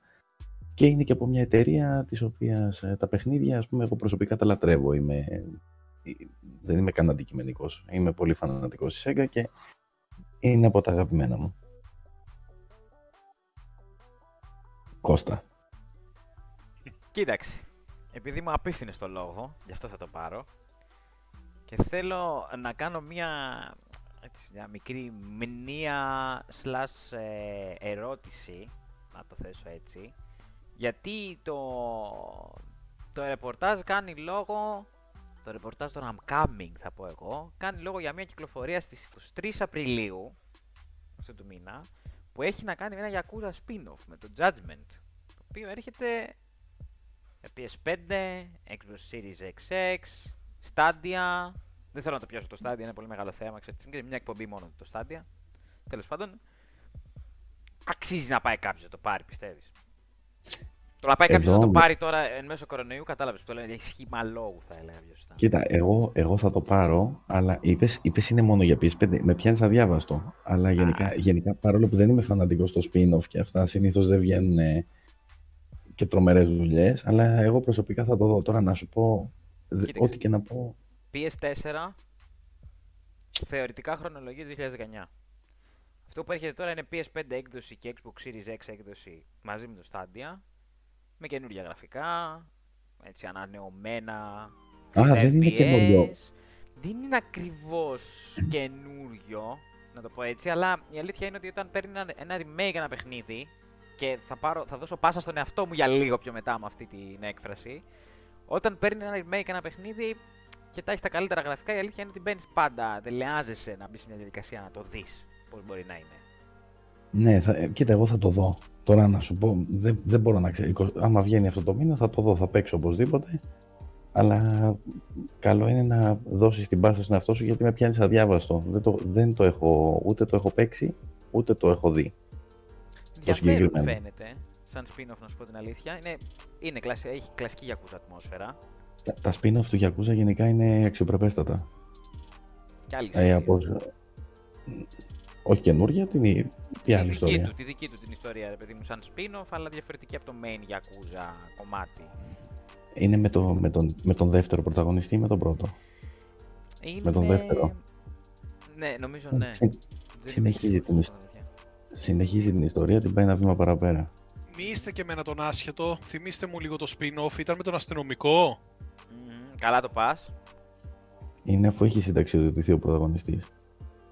Καλά το πας. Ναι, δεν έχω εικόνα και εγώ δεν είμαι μοιημένος στη σειρά αυτή, γι' αυτό όποια πληροφορία έχετε παραπάνω. Εκεί θα πρέπει να το δούμε, το συγκεκριμένο. Εγώ λέω να περιμένουμε μέχρι τις 23 του Απριλίου, το πάρουμε στα χέρια μας, για όσους δεν έχουν PS5, Xbox Series X ή μέσω Stadia κλπ. Να πάνε στην PS4 έκδοση που ήταν exclusive PS4 έκδοση το 19. Και μιλώντας για αναγέννηση, θέλω να πω το εξής. Και θέλω τη γνώμη όλων σας, πιστεύω. Δεν γίνεται να μην το έχετε αγγίξει. Total War Rome Remastered. Πείτε μου, δεν έχετε αγγίξει Total War Rome. Ή Rome Total War όπως ήταν τότε. Ή εδώ πέρατε. Νομίζω ότι είναι το παιχνίδι που έχω βάλει τα περισσότερα cheat codes από το οποιοδήποτε. Με διαφορά. Τα περισσότερα cheat codes από οποιοδήποτε. Ναι, με διαφορά. Δεν έβγαινε. Είναι πολύ δύσκολο, ρε εσύ. Εντάξει, από τα καλύτερα παιχνίδια όλων των εποχών, έτσι. Δεν είναι απλά από τα καλύτερα strategy, είναι από τα καλύτερα παιχνίδια όλων των εποχών. Και εδώ έρχεται η βασική μου ερώτηση. Θα μπείτε στη διαδικασία του Remastered για να αναγεννήσετε την αυτοκαθαριστερία? Εννοείται. 29 Απριλίου 2021, launch. Καινούρια γραφικά. Πολύ πράγμα. Αλεξάνδρ και Barbarian Invasion DLCs. Βέβαια, ναι, και κερασάκι στην τούρτα θες. Παίρνω ό,τι θες και να σου το πω. Το δεύτερο ήταν με ωμέγα, να ξέρεις. Για πες. Και έκπτωση για αυτούς που έχουν τον κλασικό τίτλο. Οπότε άμα θες το remaster κυρίως, μπορείς να πας, να δεις και να πεις. Εγώ το έχω το κανονικό, έχω το Rome Total War. Τι μπορώ να κάνω, να το πάρω έτσι λίγο πιο φθηνά, να το παίξω, να δω τα καινούργια γραφικά, να δω πώς θα είναι αυτή η έκδοση. Δεν ξέρω αν θα αξίζει να αγοράσεις, επειδή είναι σε πολύ καλή τιμή πλέον το, εντάξει, είναι παλιό παιχνίδι, να αγοράσεις και να πάρεις και την έκδοση, να τα έχεις και τα δύο. Δηλαδή και να επιβαρυνθείς με ίσως 5 ευρώ, κάτι τέτοιο. Αλλά γενικά η σειρά Total War είναι έπος. Είναι έπος και εντάξει, εγώ είμαι φανατικός, ας πούμε, του Warhammer Total War και βγαίνει και το Warhammer 3 Total War, οπότε και αυτό αναμένω, θα τα πάρω και τα δύο προσωπικά και ξεχάστε με. Τάσανε ψίθυροι ότι θα υπάρχει και Total War με θεματολογία Άρχοντα του Δαχτυλιδιών. Τώρα με ενημέρωσε χτες προχθές φίλος μου, δεν έχω συλλέξει παραπάνω επίσημες πληροφορίες για να το πω με σιγουριά. Είναι όμως έμπιστος και έμπειρος gamer, οπότε δεν νομίζω να μου λέγε μπαρούφες. Θυμάστε το strategy που είχε βγάλει, ποια ήταν η Sierra, όχι, ήταν μια, η Sierra νομίζω, που ήταν Lord of the Rings strategy, the strategy game, δεν το θυμάστε. Δεν το θυμάμαι. Άμα δεν έκανε μπαμ. Αλλά ήθελα να ρωτήσω, Κώστα, είναι remaster, είναι remake, είναι τα ίδια γραφικά αναβαθμισμένα, τι ακριβώς? Είναι remaster. Ναι. Έχει αναβαθμισμένα γραφικά και έχει και μια σειρά αλλαγές τις οποίες μπορούμε να πάμε μία-μία τώρα, να φάμε ένα τέταρτο, να το πω και έτσι, για να τις δούμε. Αχα. Εγώ θέλω σου πω μόνο μερικά πράγματα, όπως 16 επιπλέον playable factions, 38 στο σύνολο, cross-platform multiplayer, Steam Workshop Mod Support, Improved Diplomacy, δηλαδή έχει γίνει μια δουλειά πολύ συγκεκριμένη. Ας πούμε, έχουμε redesigned campaign tutorial στο help system. Έχουν προσθεθεί ορισμένα πράγματα πάνω στη remastered έκδοση που την κάνουν ακόμα πιο ενδιαφέρουσα, θα έλεγα εγώ. Και περισσότερες πληροφορίες υπάρχουν και στο totalwar.com, στο blog που αναφέρεται στα frequently asked questions για το Total War, το Rome, το Remastered. Για όποιον θέλει να το δει σε βάθος και σιγά σιγά θα αρχίσει να κυκλοφορεί και στις πλατφόρμες τύπου Steam, αν δεν είναι ήδη δηλαδή app για όσους θέλουν να ψάξουν λίγο παραπάνω πράγματα. Αλλά εγώ πιστεύω αυτό που είπε ο Ηλίας είναι ίσως το πιο σημαντικό από όλα. Το γεγονός δηλαδή ότι είναι σε χαμηλή τιμή το άλλο, αν ισχύσει η έκπτωση εν τέλει που πιστεύω ότι θα ισχύσει, είναι valid η πηγή μέχρι εκεί, καλό είναι να τα πάρεις τα δύο. Τώρα δεν ξέρω αν αποφασίσει αύριο μεθαύριο, και κλείνω με αυτό το συγκεκριμένο θέμα, το Total War franchise, να πει ότι θα το κάνω Definitive Edition όπως έκανε στα υπόλοιπα. Και αν είχες, ας πούμε, το κλασικό και στο έκανε Definitive Edition, έπαιρνες όλα τα DLC, έπαιρνες ό,τι upgrades είχε ή οτιδήποτε άλλο και έχανες εντός εισαγωγικών το κλασικό. Δηλαδή μην μπει αύριο μεθαύριο ότι εγώ θα το κάνω Total War Rome Remastered Definitive Edition και χάνεις το παλιό. Στο Steam, για παράδειγμα. Είναι σημαντικό. Συγγνώμη, Νίκο, πες. Συγγνώμη. Εγώ να πω ότι το παλιό το είχα δανειστεί από φίλο μου. Οπότε εγώ που δεν το έχω πλέον, σε τι τιμή θα το αγοράσω το καινούριο, το Remaster? Σε τι τιμή θα αγοράσει το Remaster, αυτή είναι μια καλή ερώτηση. On launch θυμάσαι τιμή, ή έχουν ανακοινώσει βασικά τιμή ή on launch?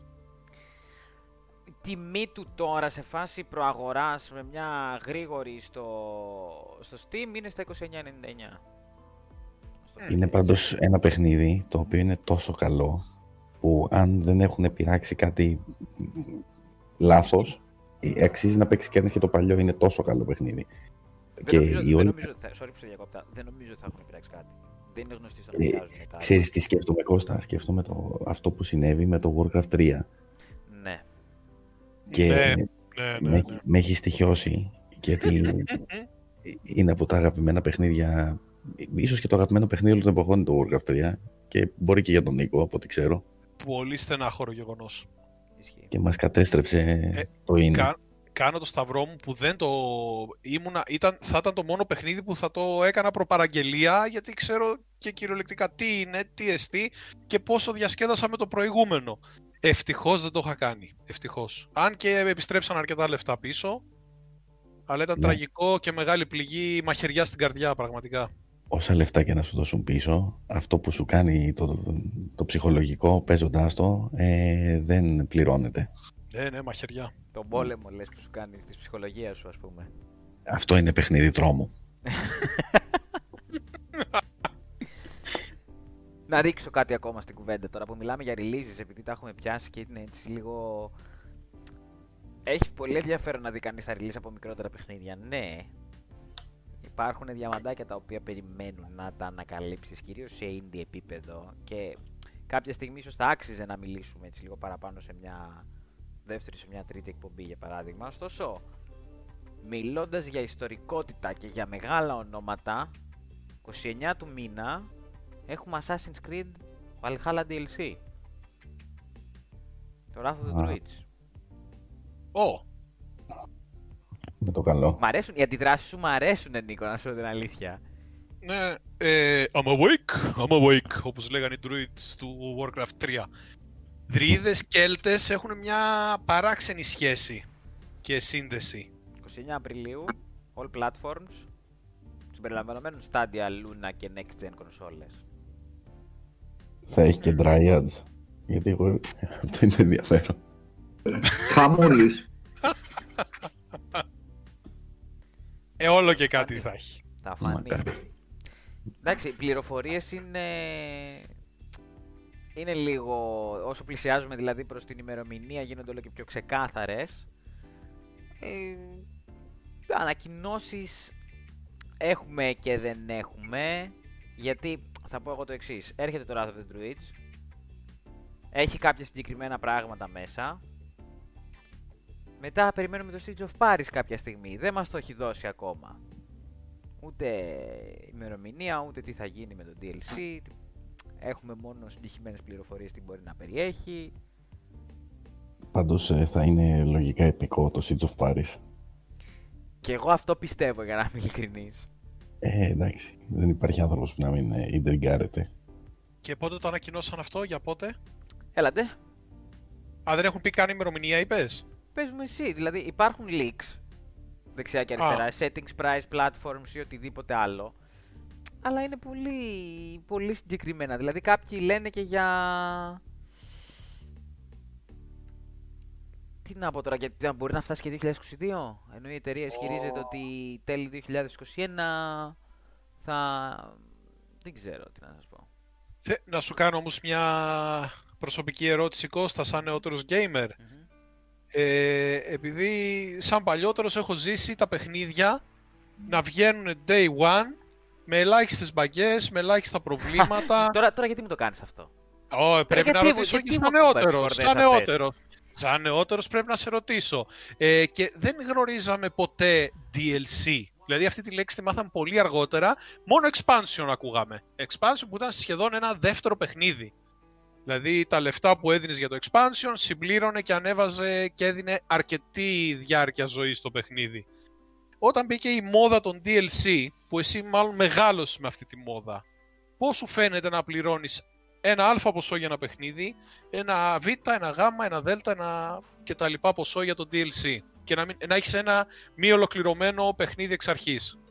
Κοίτα, εγώ λέω να σχολιάσω σε πρώτη φάση και να απαντήσω μετά σε σένα το γεγονός ότι διαβάσαμε στο chat ότι το Assassin's Creed έχει κουράσει. Θέλω τη γνώμη όλων σας αφού το προσεχθώ και θα πω εγώ στο τέλος. Κώστα, μας πέθανες με το Assassin's Creed. Γιατί? Μας τελείωσε. Γιατί? Γιατί δεν ξέρουμε. Επειδή είναι αργά. Πόσα έχει, υπάρχει κόσμος εδώ πέρα, το κάνω shout-out στο chat και λέω το εξής, ότι πολλοί λένε ότι το Assassin's Creed έχει κουράσει και εγώ θα πάω, θα το αφήσω, το παγώσω για μια στιγμή, θα βάλω μια τελεία εδώ και θα πω το εξής.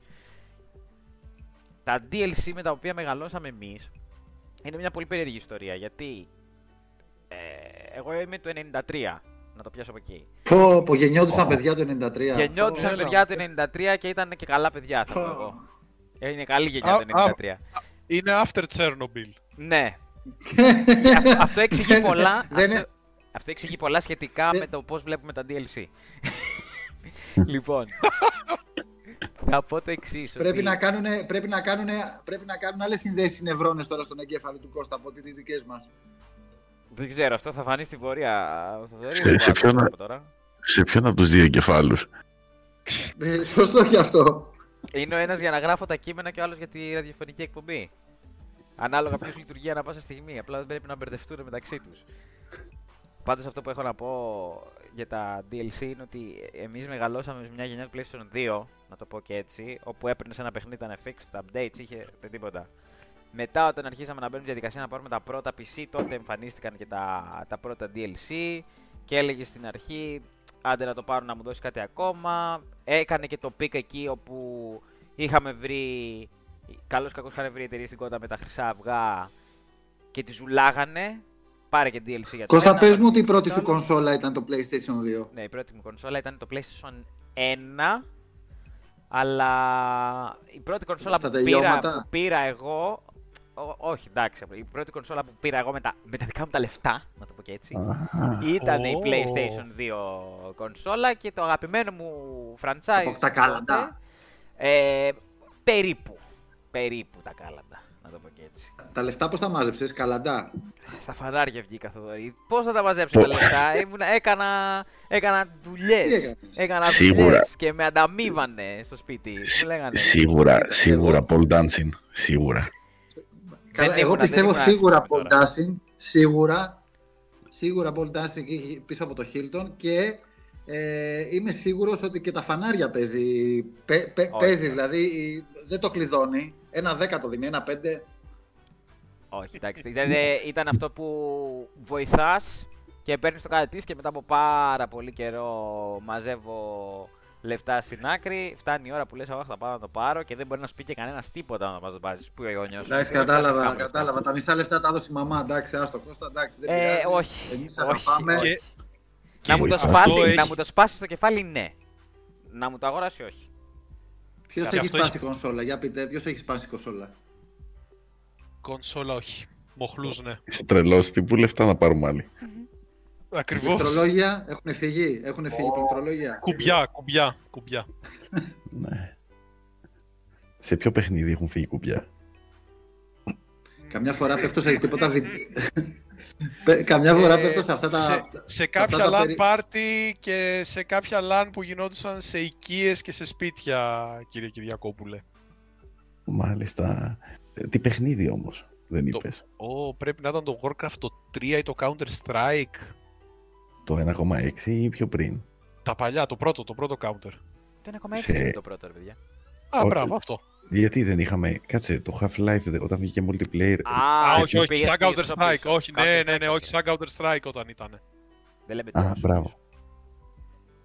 Το mode που έγινε μετά ξεχωριστό παιχνίδι, το Counter, το κλασικό Counter-Strike. Στο World of Warcraft δεν έχει σπάσει, δηλαδή κουμπί κανείς. Το πρώτο λέω, το πρώτο.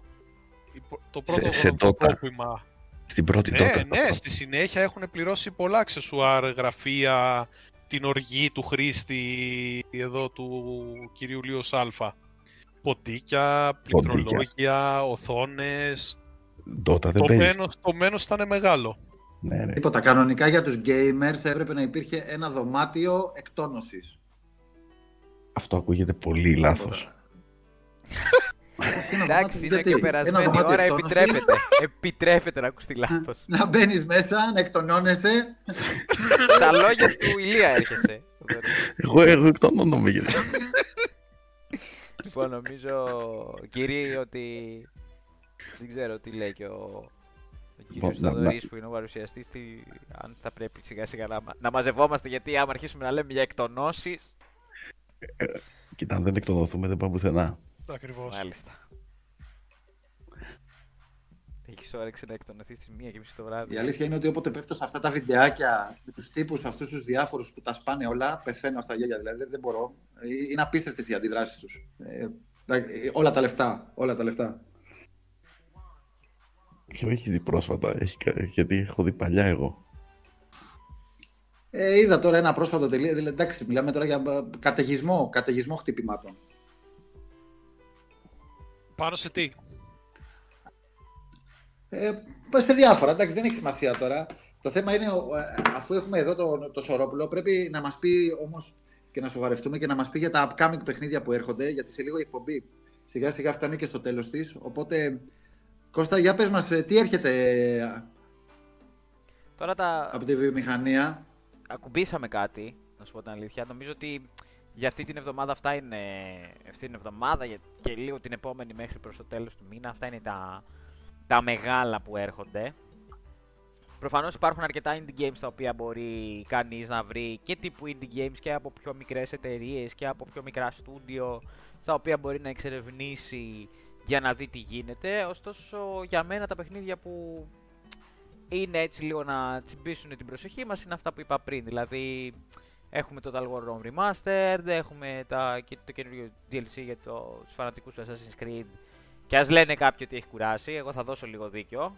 Αν και είναι ένα franchise το οποίο τρέχει πάρα πολύ καιρό, είναι λογικό να πειραματίζεται, να προσπαθεί να κάνει κάτι. Οκ, το δέχομαι.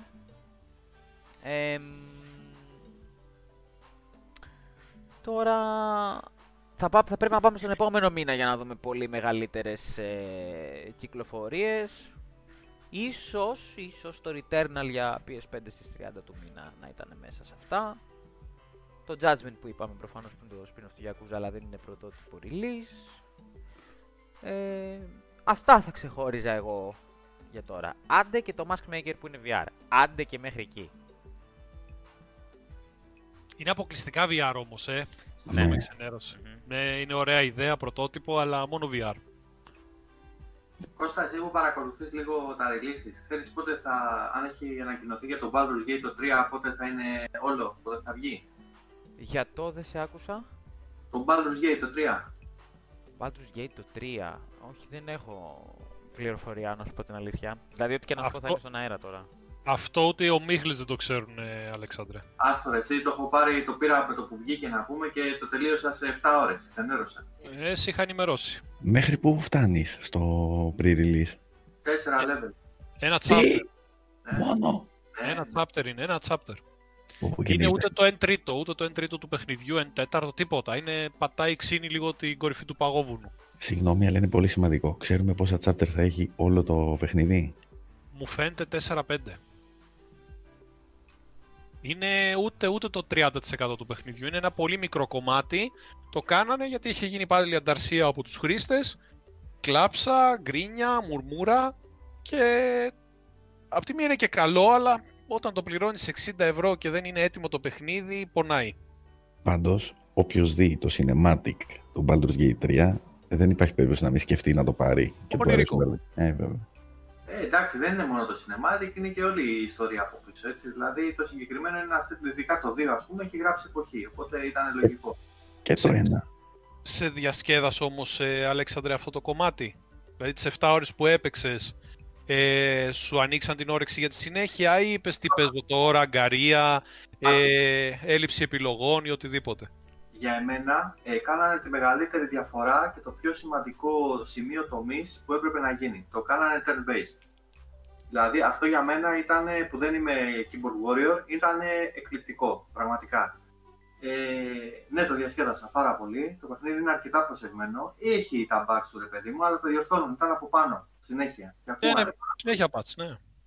Εντάξει, δεν φαίνεται, ρε παιδί μου, η πληθώρα των χαρακτήρων δεν ήταν μεγάλη. Έτσι, περιορισμένα τα πράγματα, αλλά σου δίνει ότι θα γίνει παιχνιδάρα. Φαίνεται, αν το προσέξουν, δηλαδή και το... Δεν το κάνουν σκατά όπως το άλλο, το Resident, το άλλο που είχαμε κάνει review. Το Cyberpunk. Ναι, αν δεν γίνει έτσι η ιστορία, θα είναι παιχνιδάρα. Μακάρι να το απολαύσουμε στη συνέχεια, να παίξουμε και μαζί και με... θα παίξουμε σίγουρα. Και απ' όλα. Έχουμε, για να προκλείσουμε απλά το θέμα, έχω μια απορία εγώ και μάλλον θέλω να μου πείτε την άποψή σας για το κομμάτι το turn-based εναντίον real-time, στα κομμάτια στο RPG ας πούμε. Το γεγονός ότι κάνουμε pause και δίνουμε τις εντολές, δεν θεωρείς ότι είναι μεγάλη διαφορά? Θες την προσωπική μου άποψη? Ναι. Σε μια μάχη με πολλούς στόχους, πολλές φορές είναι overwhelming να τους αντιμετωπίσεις ταυτόχρονα την ίδια στιγμή.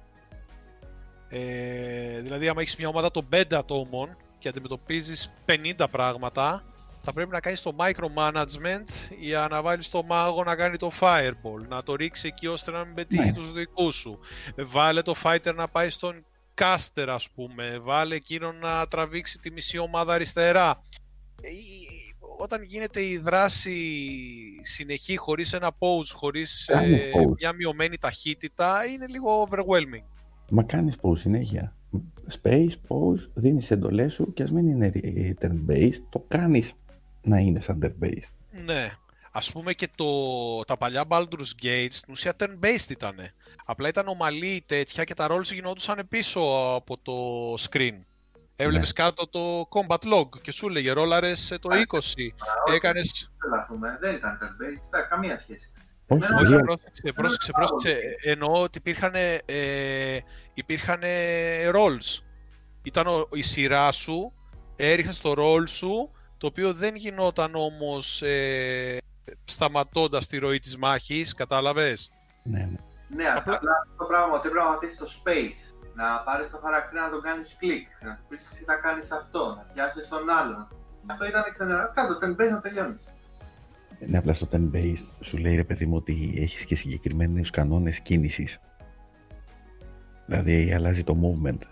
Εκεί είναι το θέμα. Τι προτιμάς το turn-based? Εσύ, Νίκο, τι προτιμάς? Σε κάποια παιχνίδια θα έλεγα ότι προτιμώ το turn-based, σε άλλα το ξυλίκι. Ας πούμε τώρα θα βγάλουν, όπως είπε και ο ακροατής, το Dark Alliance, το οποίο θα είναι ξυλίκι. Θα τρέχεις με τον Dredge, θα διαχειρίζεσαι την ομάδα με Dredge και τους συνταξιδιώτες και συνadventurers του και θα αντιμετωπίσεις ορδές πλασμάτων. Εκεί δεν έχει ιδιαίτερη ουσία, γιατί θα είναι ψηλό hack and slash από ό,τι κατάλαβα σε 3D. Δεν έχει τόση ουσία το turn-based, το pose ή οτιδήποτε. Δεν είναι να βγει και το Diablo τώρα, ρε παιδιά, το καινούριο. Το 4, Ναι, κάτι είχε φοβερό πάντως τρέιλερ κι αυτό. Και εκεί έναν ήρωα έχεις να διαχειριστείς. Το Diablo έχεις ωστόσο όμως τώρα. Α, ναι, και το remake, remaster του 2. Ναι, σωστά. Έχει πολύ Diablo εκεί. Όταν διαχειρίζεις έναν, δεν έχεις την ανάγκη του boss πάντως. Θαρώ.